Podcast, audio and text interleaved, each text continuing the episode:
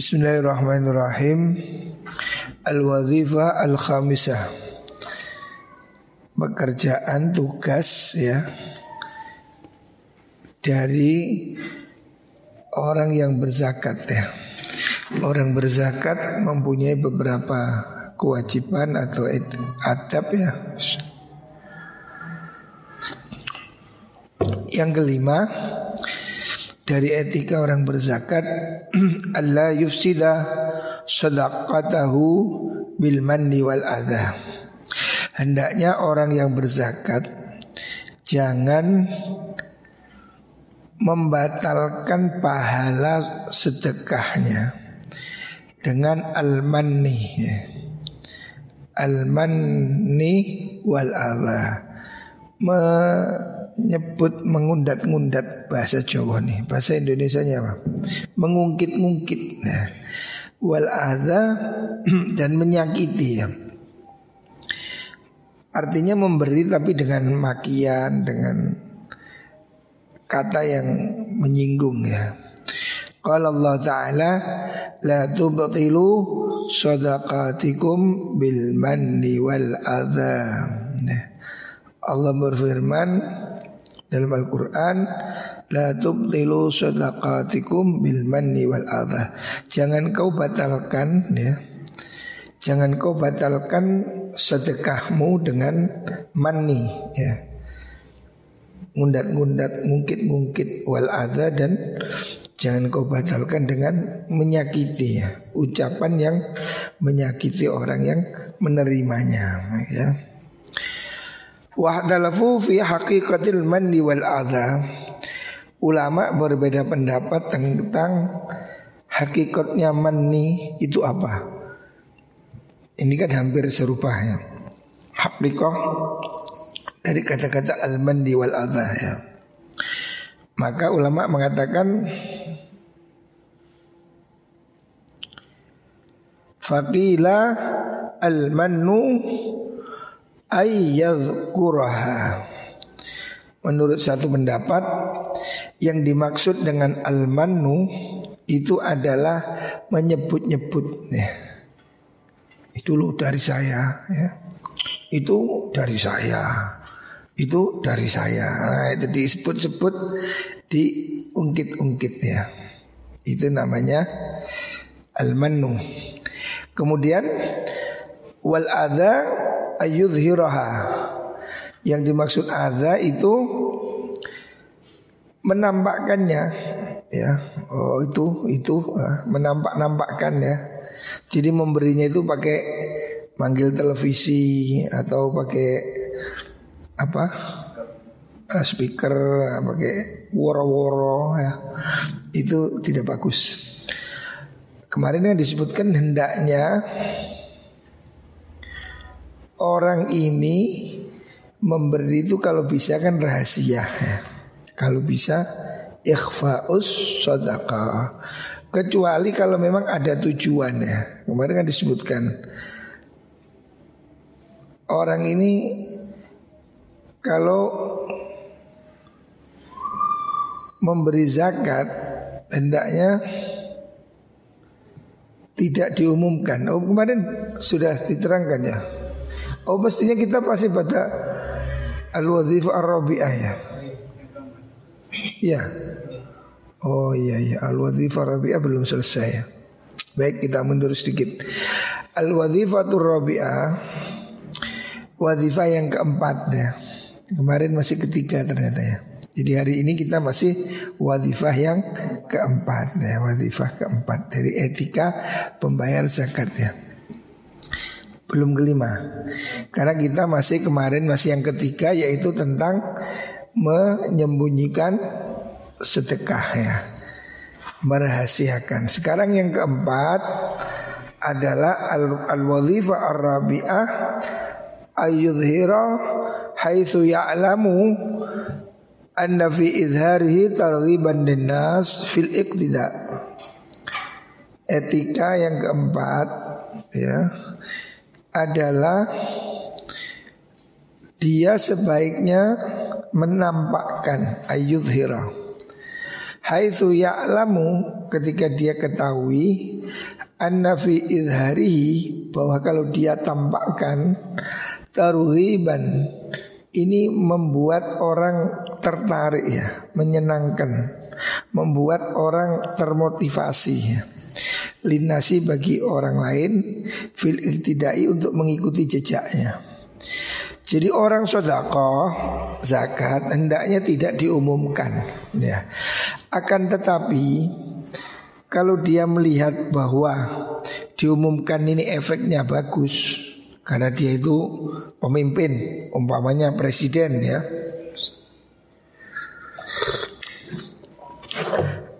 Satu misal Presiden Jokowi Dia kalau zakatnya nggak diumumkan maka bupati-bupati nggak ada yang ikut. Wah, bagi Pak Jokowi mengumumkan zakat ini bisa jadi afdol ya. Dia lebih baik. Karena apa? Karena Pak Jokowi ini kalau nanti berzakat Semua menteri akan zakat. Nah kalau begini silakan ditampakkan ya. Wayah rusa Ayah rusa Sirrohu Tapi dia hendaknya tetap menjaga hatinya Anda iatir riak Dari godaan riak ya. Bitariqi Alladhi sanat guru Dengan cara yang nanti akan saya sebutkan Fi mu'alajati riak Di dalam mengobati atau mengatasi riak. Ya. Memang tidak mudah ya. Orang sedekah secara terang-terangan itu pasti ada efek QR-nya, ada efek apa? merasa bangganya. Dan nanti akan kita obati, ada caranya, ada triknya. Fi kitab ria nanti akan dibahas dalam kitab bab ria. Fakat qala Allah Ta'ala Allah berfirman Intubdus sadaqati fani immahi Kalau kamu menampakkan sedekahmu ya Itu fani immahi. Itu baik ya. Fani immahi. Itu yang alangkah baiknya ya. Jadi ada yang satu ayat In tubdus sadaqah fa ini immahi. Wa in tufuha Wa tu'tihal fuqara Ya. Itu juga bagus ya. Fahuwa khair itu lebih bagus. Artinya melihat posisi Kapan zakat itu lebih baik ditampakkan Kapan suatu saat zakat itu disembunyikan? Itu melihat kasusnya.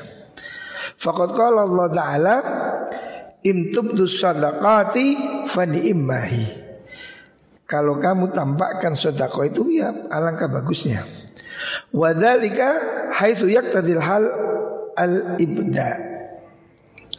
Ini kalau memang situasi memang cocok kalau lebih ditambahkan. Apa alasannya imalil iktida? Ada kalanya karena memang ada tujuan iktida ya. Tujuan supaya orang lain ini mengikutinya. Wa imma ada kalanya juga li nasail innama sa'ala karena yang minta itu meminta-mintanya alama lain minan nas di depan umum. Nah kalau dia ditodong di depan umum ya terpaksa kan memberinya di depan umum. Falayam bagi maka tidak bagus ayat rukas duka dia tidak mening, dia meninggalkan bersedekah khaifatan minar karena takut ria. Jadi kalau memang dia itu dimintainya di tempat umum ya berikan di tempat itu. Tidak tidak bagus kalau ditunda nanti aja takut teriak. Karena kalau ditunda bisa jadi nggak jadi memberi ya. Makanya kalau posisinya seperti itu sebaiknya ya langsung diberi aja, nggak apa-apa. Bali yang bagi ayat sodakoh maka sebaiknya dia tetap sodakoh wayah sirrohu dan dia tetap menjaga hatinya anir riyai supaya tidak riak ya. Jadi hatinya yang kita kontrol ya. Jangan riak. Bikotril imkani dengan semampunya ya. Sebisa-bisanya lah ya. Wada Demikian ini li'anna fil izhari mahzuran salisan. Kenapa kok kita ini harus menjaga diri? Karena ada bahaya ya. Dalam menampakkan zakat ini ada bahaya. Yang ketiga, salisan. Siwal manni waria. Selain mengungkit dan ria, ada lagi yang perlu kita hindari. Apa? Wahwa hadku bahwa hadku setril fakir yaitu merusak kehormatan orang fakir. Kan orang ini fakir ini kan gengsi sebetulnya, ya kan? Orang fakir itu menunjukkan tidak mampu itu sebetulnya kan malu. Orang itu kan kalau orang normal ya, kalau orang yang uh, berbudaya meminta itu kan gengsi ya menerima juga begitu. Makanya kalau diberi di depan orang, dia itu kan akan rusak kemaluan. Artinya dia itu akan privasinya. Kalau bahasa sekarang itu melanggar privasi. Makanya saya juga nggak begitu setuju ya. Sekarang ini kan mesti santunan Santunan kan gitu caranya Bahwa santunan yatim piatu Anak yatim dinaikkan panggung Diberi Itu kan eksploitasi ya Kalau bahasa sekarang namanya eksploitasi Mbok yang nggak usah dinaikin panggung cuma dikasih uang 50 ribu aja di foto di ini. Bagaimana perasaan dia? Kan ada dia harus ada empati ke situ. Ya. Jadi memberi di depan umum itu bisa merusak perasaan. Ya. Kan kasihan santunan anak yatim dinaikkan ke panggung. Ya kan dia kan malu. Kenapa dia menerima? Kan bagi orang yang polos ya, bagi orang yang normal ya ber, ber apa budaya. Menerima itu sebetulnya tidak menyenangkan. Apalagi di depan umum ya. Menerima santunan fakir miskin. Kan kelihatan ya walaupun dia fakir tapi kan kalau bisa kan jangan ditampakkan gitu loh makanya memberi di depan umum itu terkadang malah melukai hatinya gitu. Fa innahu rubbama yata'adza demikian ini terkadang akan menyakiti ya bi ayyura fi suratil muhtaj kalau dia tampak dalam posisi butuh ya. Orang miskin pun kan juga punya harga diri. Makanya tidak bagus sebetulnya memberikan apa santunan di depan umum ya, tidak bagus.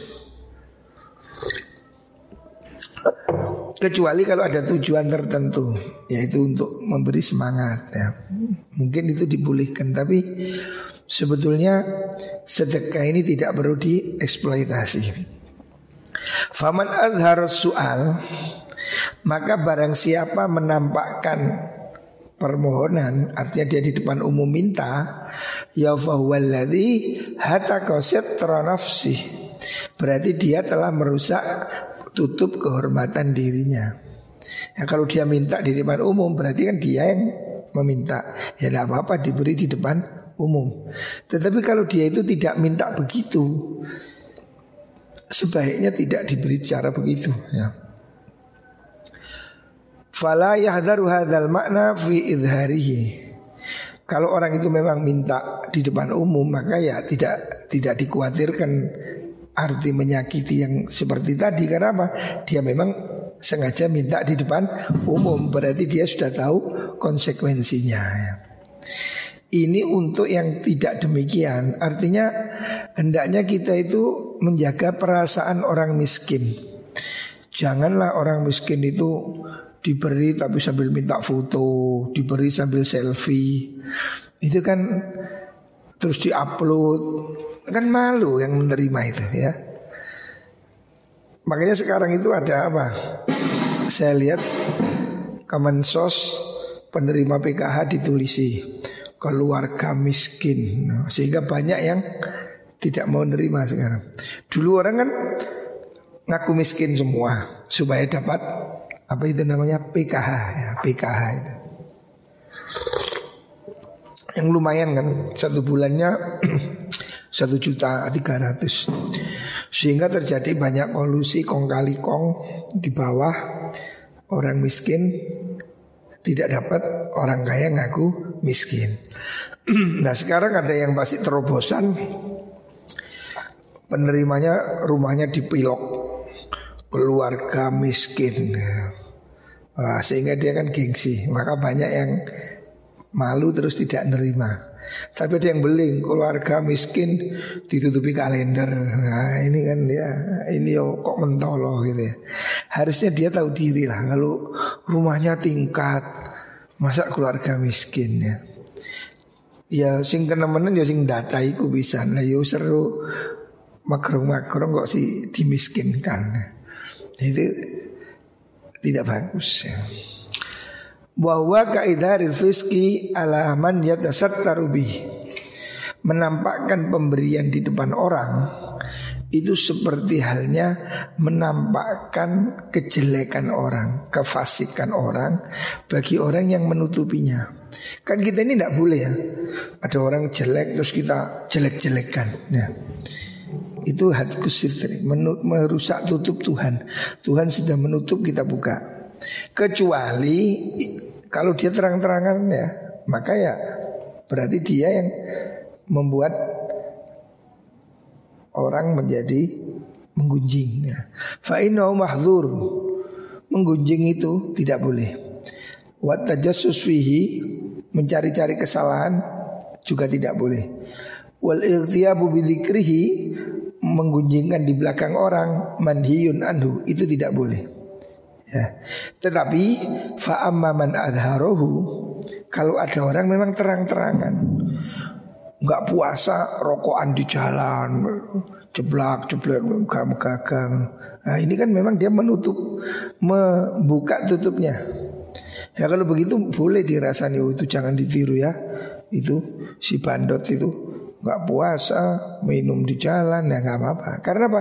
Dia apa membuka dirinya. Tapi kalau ada orang nggak puasa, sembunyi ya, dia nggak puasa tapi sembunyi, maka kita tidak boleh ngonangi terus diumumkan, eh kontrol, iku mang tiba eh anu mokel, kendi ke isor pun aku ketok sigitan. Nah itu tidak boleh karena apa? Orang ini kan sudah sembunyi ya, dia berdosa ini kan dia sudah berusaha menutupi diri, tidak boleh ini kita umumkan. Kok tadi saya jalan ke situ kelihatan warung makmar kok ketok sandali Samsul rupanya. itu tidak boleh terus kita umumkan nih Samsul gak poso. Apa? Iku sandalnya ada di warung tidak boleh karena apa? Dia kan sudah sembunyi. Tetapi kalau dia itu terang-terangan, umpamanya poso siang-siang rokokan merokok sambil bawa es sambil bawa apa botol. Maka kita boleh menggunjing itu gimana sih itu? Si pentol itu kok kayak gitulah. Itu boleh karena apa? Dia terang-terangan ya. boleh. Tapi kalau dia itu sudah sembunyi sebenarnya dia itu sudah menutupi diri kok kita tampakkan itu tidak boleh gitu loh. Fa iqamatul haddi alaihi isya'atin. Tapi kalau orang itu jarak terus dihukum itu kan mempermalukan dia. Tidak apa-apa. Karena apa? Dia sendiri yang mencari gara-gara gitu loh.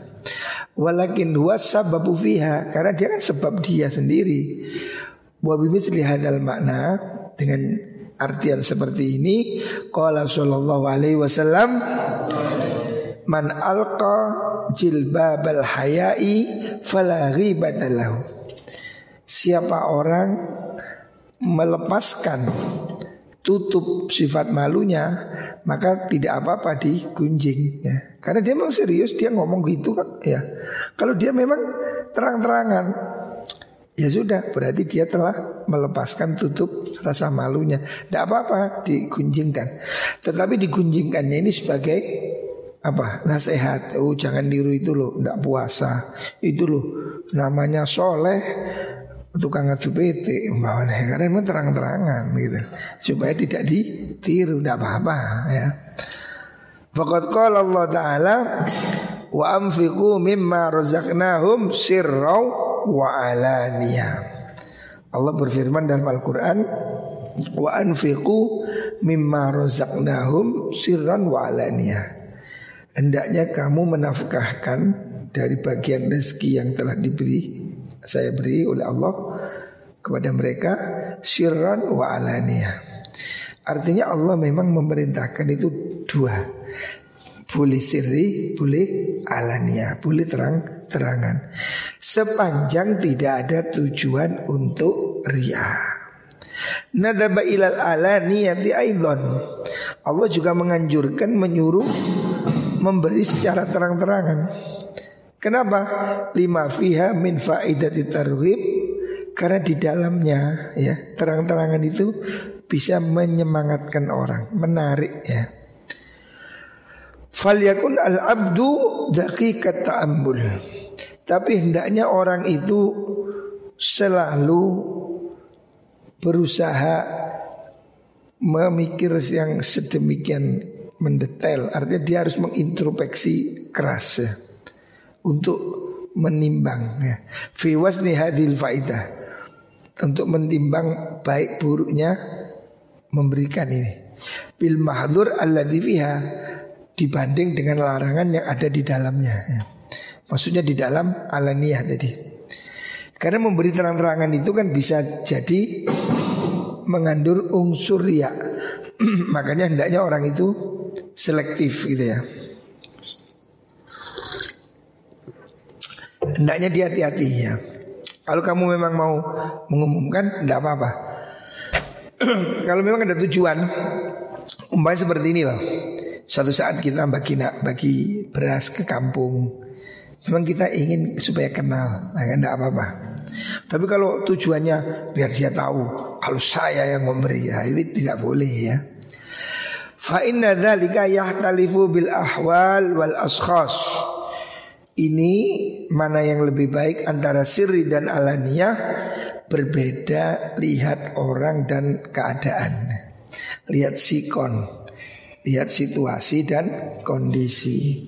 Mungkin pada situasi ini baik, situasi ini tidak baik. Ya seperti hari ini zakat mungkin lebih baik kita antar ke rumah. Karena apa?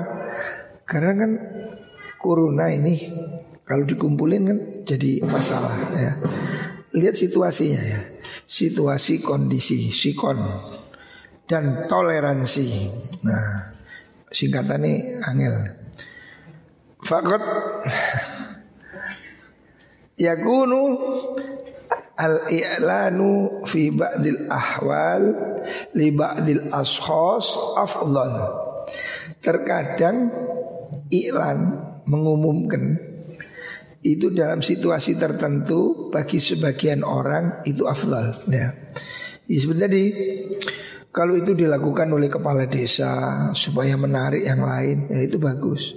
Kayak kadang-kadang kan lelang, lelang amal. Itu tujuannya supaya orang lain mengikuti, tidak apa-apa ya. Kalau ada situasi yang menarik untuk diikuti, tidak masalah. Ya.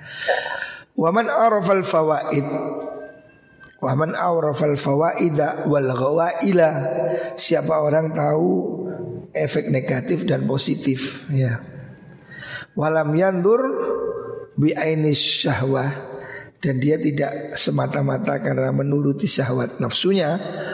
Ittadaha lahu al aula wal aliyaqu akan tampak bagi dia mana yang lebih baik ya. Kalau dia mau berpikir jernih, oh ini lebih baik begini. Yang lebih patut begini. Wal alyak bikulli halin pada setiap keadaan ya. Nah sekarang al wadifah al khamisah ya. Tadi ngetril dikit. Al wadifah khamisah sekarang kita baru pembahasan wadifah yang kelima Tugas yang kelima dari etika orang berzakat ya. Yang kelima apa? Allah yufsida sodakatahu bil mandi wal Allah Hendaknya jangan merusak pahala amal dengan mengungkit-ungkit dan menyakiti Maksudnya menyakiti ini ya dengan menampak-nampakkan ya seperti tadi dengan diupload, dengan di media sosial kan sehingga orang itu kan malu gitu ya.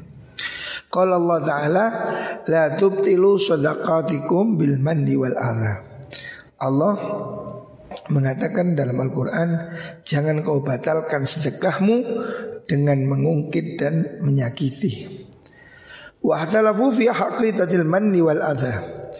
Orang berbeda pendapat ya tentang hakikat man wal adha itu apa? Fakila al manu ayadhkuraha. Satu kaul mengatakan manu itu disebut-sebut wal adha ayudhiraha. Yang dimaksud adha itu menampakkannya mengupload. Falyatahaqqaq annahu musallimun ilallahi azza wa jalla haqqahu. Hendaknya orang ini menyadari ya, menyatakan bahwa niat dia zakat itu menyerahkan pada Allah ya. menyerahkan haknya pada Allah. Kita ini zakat kan karena mengikuti perintah Gusti Allah bukan karena nafsu. Makanya ketika berzakat harus ada kesadaran bahwa saya sedang menyerahkan kewajiban saya kepada Allah. Ya. Jadi sesungguhnya saya orang yang berzakat ini tidak sedang memberi orang supaya tidak timbul rasa GR. Wah saya memberi, jangan kamu akan GR. Harus paradigmanya diganti. Apa? Saya berzakat ini saya menyerahkan kewajiban saya kepada Allah. Kan Allah menguji cinta kita ini dengan patuh ya. Orang kalau patuh, kalau cinta itu kan pasti patuh ya.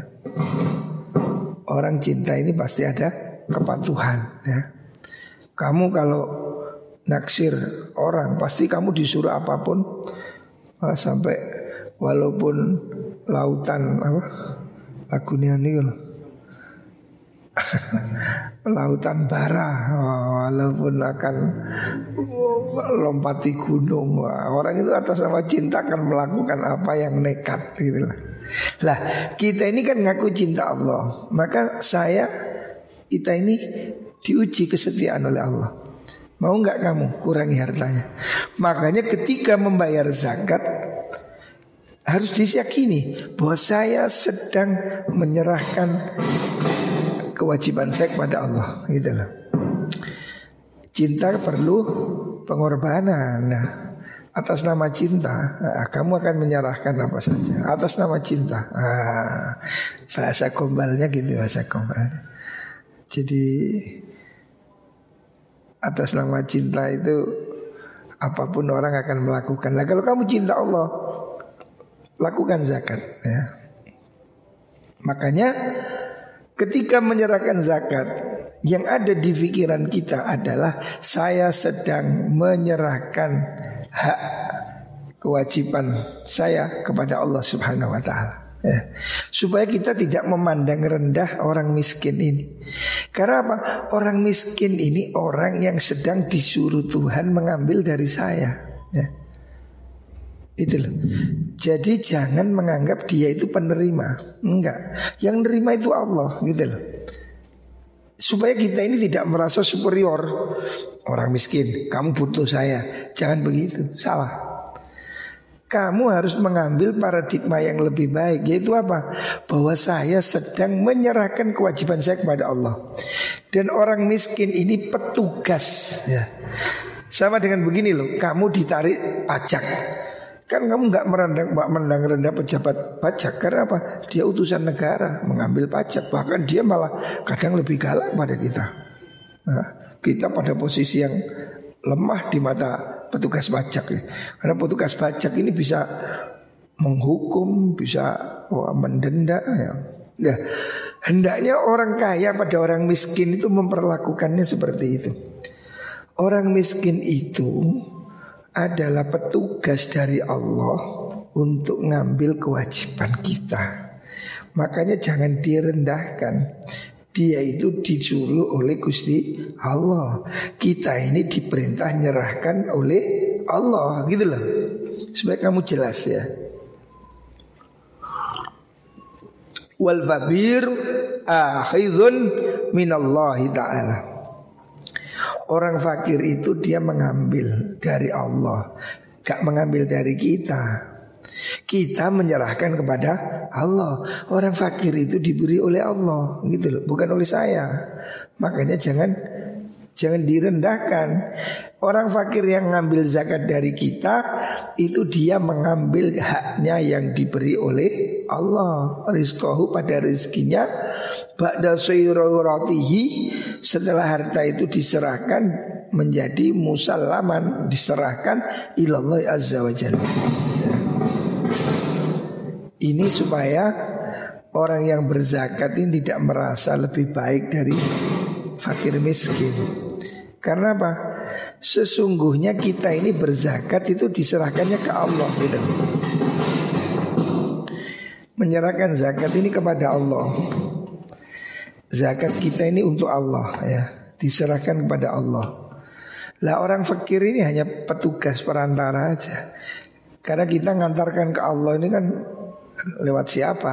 Ya ini petugas Allah itu orang fakir itu. Dia memang diberi tugas Allah untuk ngambil rezekinya di saya, gitu.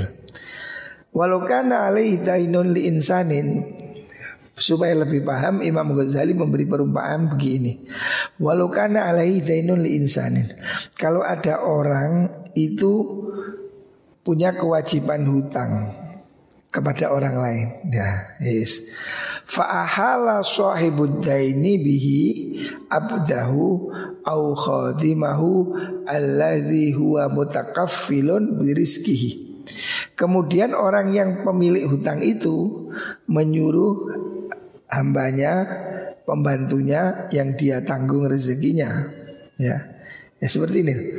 Ini supaya kamu kita memahami psikologi berzakat dengan bagus ya. Janganlah orang kaya itu merasa memberi pada orang miskin ya. Sebab sesungguhnya kita orang kaya memberi itu niatnya memberi kepada Allah. Kita memberikan atas kepatuhan kita kepada Allah ya. Lah Allah ngambilnya nyuruh siapa? Allah ngambilnya nyuruh orang miskin supaya ngambil jatahnya Gusti Allah yang diberikan pada dia. Seperti begini misalnya, kalau kamu punya hutang sama saya satu juta, terus saya nyuruh supir saya, eh ambilin utang itu, Danis utang tagihan. Supir saya datang ke dia. Pasti dia menghormati supir saya dong. Karena apa? Supirnya kan saya suruh ya. Dia bukan ngemis kan dia saya suruh ngambil uang saya. Nah gitu loh. Sehingga orang yang utang sama saya ini pasti menghormati suruhan saya. Karena apa?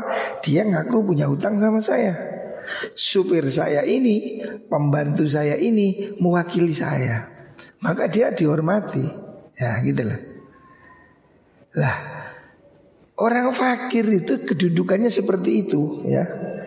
Nisbatnya yang supaya difaham Orang fakir itu ditugaskan oleh Allah untuk mengambil jatah yang sudah ditentukan Allah sebagai bentuk kesetiaan kita kepada Allah.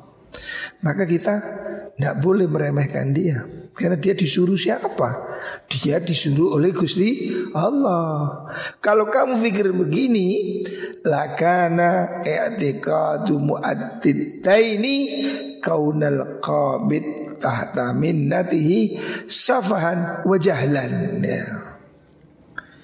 Kalau orang yang ini perimpamaan tadi, kalau saya punya uang dipinjam dia, terus dia kan harus nyaur ke saya.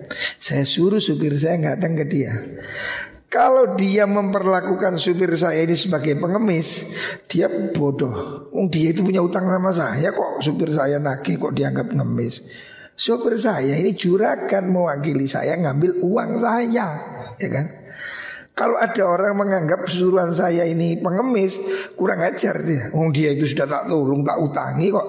Saya kita lagi kok penagih saya kamu bentak-bentak. Eh, emang yang punya hutang kan kamu. Saya bos, gitu lah. Nah, Kalau ada orang menghina kepada utusan saya ini, ini pasti orang tolol goblok ini. Fa innal minnata lil muhsin ilaihi al mutakaffil birizkihi. Sesungguhnya pemberian itu ya kebaikan itu kan dari saya Nisbatnya hutang piutang ini Yang menanggung rezekinya pembantu saya itu ya jadi kalau orang itu punya utang sama saya, dia itu kan hutang budi sama saya, ya. Dia kan tidak boleh sombong, gitu lah. Lah kalau saya suruh supir saya ngambil uang ke dia, dia harusnya menghormati supir saya. Karena apa? Atas nama dia punya hutang budi sama saya, gitu lah. orang miskin itu utusannya Gusti Allah. Gusti Allah itu siapa sih? Gusti Allah itu yang memberi kita hidup ini. Hah? Gusti Allah ini bukan sekedar yang ngutangi kita tapi yang memberi kita. Makanya kalau Allah itu meminta kok kamu galak-galai, alangkah kurang ajarnya kamu. Ya? Masa yang memberi kamu bentak-bentak ya? Kok banget ya? Nah itulah. Amma huwa fa inna ma yaqdil ladzi lazimahu bi syira'i ma ahabbahu. Fa huwa sa'in fi nafsi fala yamun nabi ala ghairihi. Ya. Pemahamannya adalah ketika orang miskin ini mengambil harta dari orang kaya maka dia itu sebetulnya mengambil haknya dia sendiri. Karena dia memang oleh Allah diberi jatah rezeki yang dititipkan lewat orang kaya. Sehingga dia bisa jual beli sesukanya. Karena apa? Memang itu hak dia kok ya. Dan dia tidak boleh diungkit-ungkit. Karena bohong itu miliknya dia sendiri kok.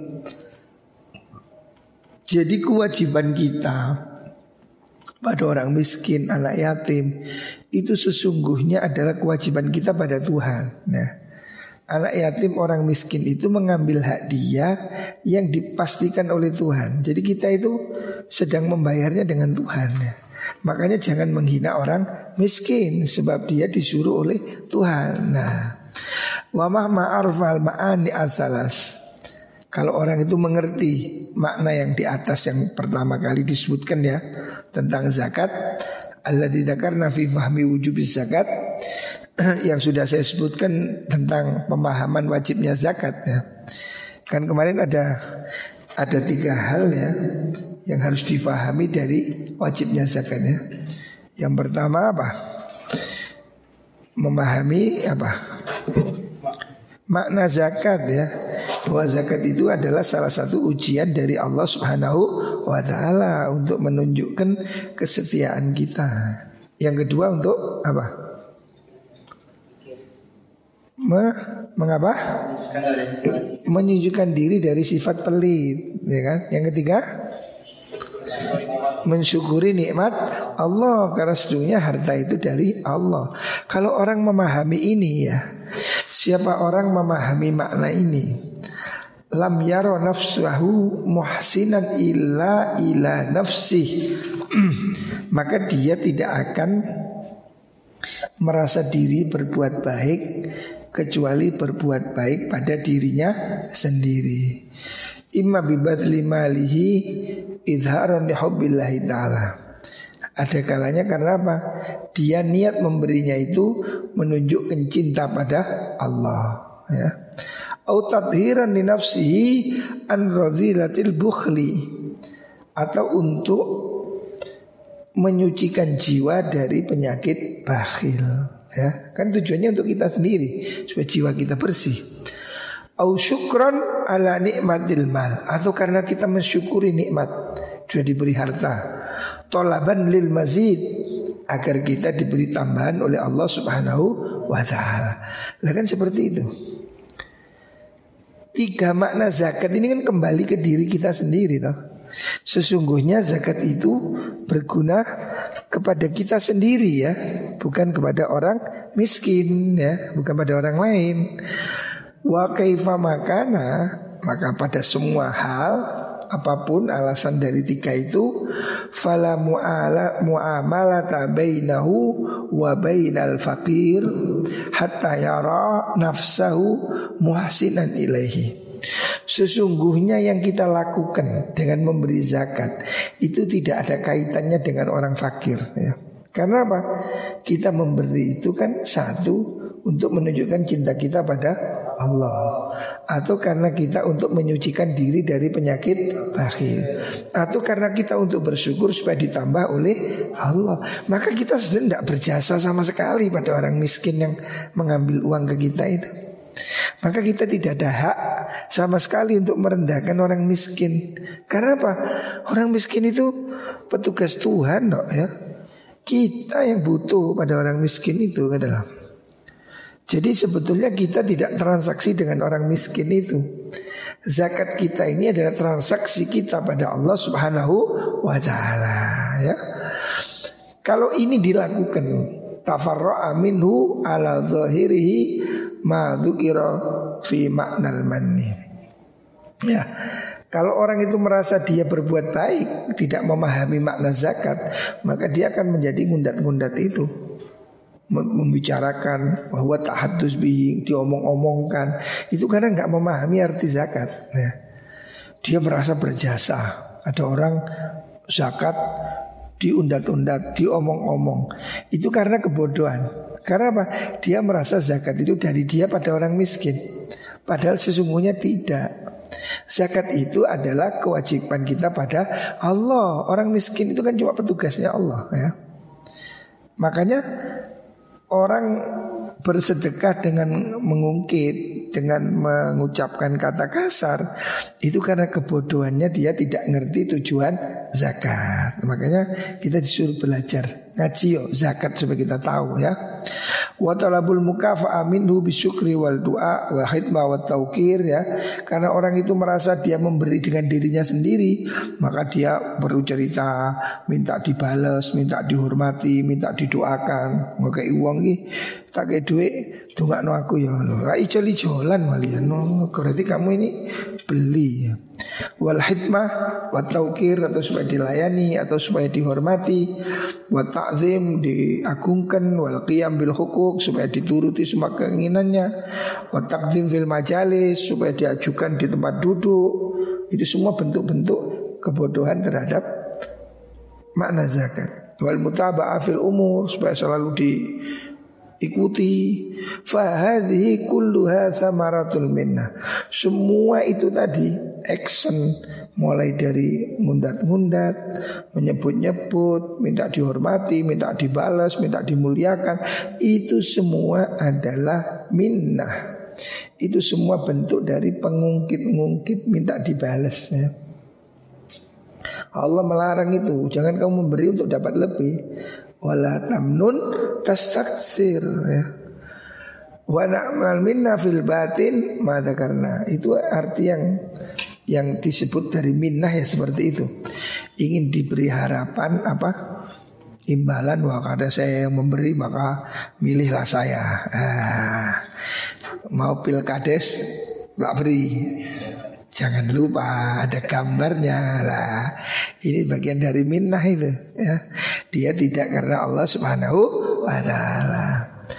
Wa amal adza fa zahiru at-taubih. Adapun yang di mana adza itu adalah mencela ya. Wa ta'yir ya, menghina. Apa kamu gembel nih tak kasih. Wa ta'syirul kalam, bicara kasar. Ya. Memberi tapi dengan ungkapan yang pemalas nih minta lagi nah itulah watakbibul wajhi ya ya mempermalukan wahatu sitri membuka rahasia membuka membuka tutup bil idhar dengan menampakkan wafunul istighfar dan beberapa macam uh, cara apa meremehkan orang ya istighfar karena dia miskin maka disepele-sepelekan Wabatinuhu batin daripada al adha itu bahwa membahu sumbernya adalah amroni ada dua hal ya. ada dua hal. Fayatrahaqqaq eh, pun. Ahaduma karohiyatuhu lirof ilyat anil mal. Kenapa orang itu memberi tapi sambil mengumpat sambil memaki itu karena dua hal. Yang pertama sesungguhnya dia itu tidak rela ya, menyerahkannya. Wasiddatu dzalika nafsi merasa berat di hatinya. Makanya memberi sambil ngomel ya. Fa inna dzalika yudayyiqul khuluqa la mahalata. Kalau orang itu masih punya sifat pelit, gegem, nggak mau menyerahkan, maka dia memberi tapi sambil hatinya nggak nggak enak ya. Maka dia makanya memberi sambil maki-maki. Nah ini bentuk ketidakikhlasan. Wasani yang kedua ru'yatuhu annahu khairun minal fakir. Penyebab kedua kenapa orang itu memberi sambil menyakiti karena dia merasa lebih baik dari orang fakir. Wa annal faqira bisa babi hajatihi ahos surut batan minhu. Dia mengira karena orang fakir ini butuh maka dia lebih rendah. Nah, itu tadi karena dia tidak memahami arti zakatnya. Sekali lagi orang berzakat itu kok ada undat-undat, orang berzakat ada menyakiti itu karena dua dua hal itu ya. Itu dia kebodohan ya. Ketidakngertian. Wakilahuma mansyahu al jahlu. Dua-duanya ini penyebabnya adalah sumber masalah ini kebodohan. Nah, wa amma karahiyatu taslimil mal, karahiyatu taslimil mal fa hamkun. Kalau orang itu tidak mau menyerahkan hartanya, itu tolong. Hamkun, idiot. Ngerti idiot. Ya tolol itu. Kenapa? Li amna man kariha bazla dirhamin fi mu fi muqabalati ma yusawi alfan fahuwa syadidul hamaqah. Orang itu kalau pelit nggak mau memberikan hartanya sampai ngomong kasar itu kenapa disebut tolol idiot?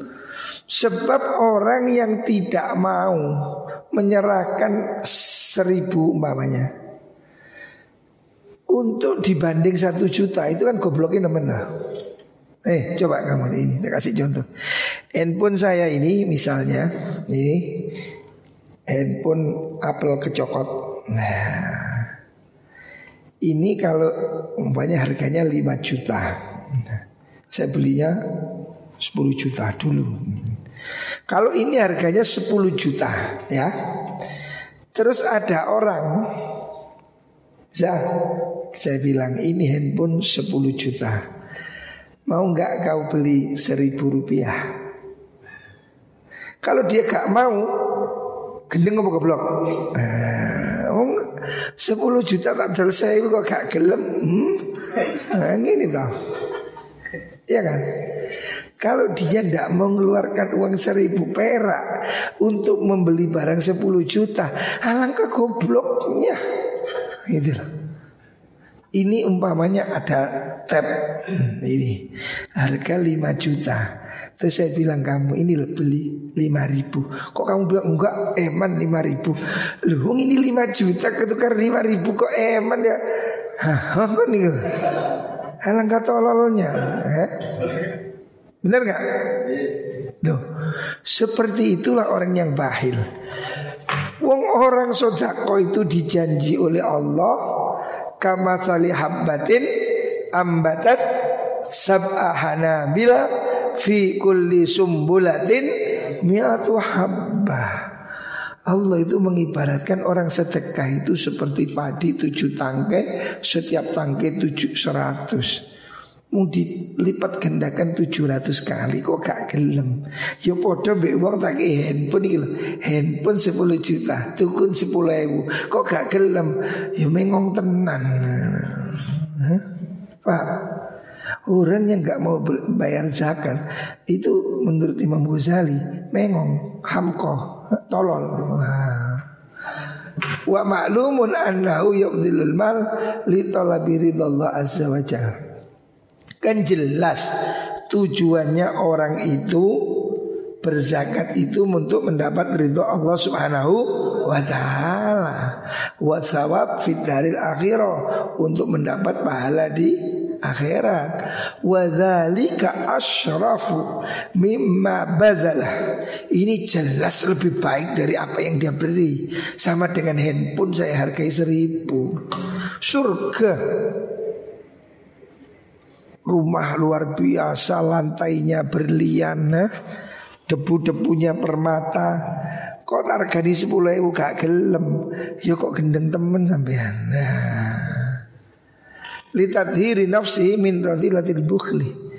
Artinya itu semua zakat yang kita berikan itu jauh pahalanya lebih tinggi ya daripada yang kita berikan untuk menyucikan jiwa itu. Au syukran ditolabil mazid atau untuk kita bersyukur mendapat tambahan. Wa kaifa ma faradha ya. Dengan cara apa pun fal karahatu la wajhalaha ya. Sesungguhnya keengganan berzakat itu tidak ada alasan gitu ya. Dipandang dari sudut apa saja ya itu tidak ada alasan orang untuk jadi pelit. Makanya Imam Ghazali mengatakan kalau orang tidak mau bayar zakat untuk ditukar surga, untuk ditukar rahmat Allah, untuk ditukar tambahan nikmat itu, sungguh dia bodoh ya. Sama dengan orang tidak mau beli iPhone dengan harga cuma lima ribu oh handphone regane lima yuto kok tuku lima ribu gak gelam nah, ya itu logikanya Imam Ghazali ya. Moga-moga kita bisa mengamalkan ilmu ini. Amin Allahumma amin.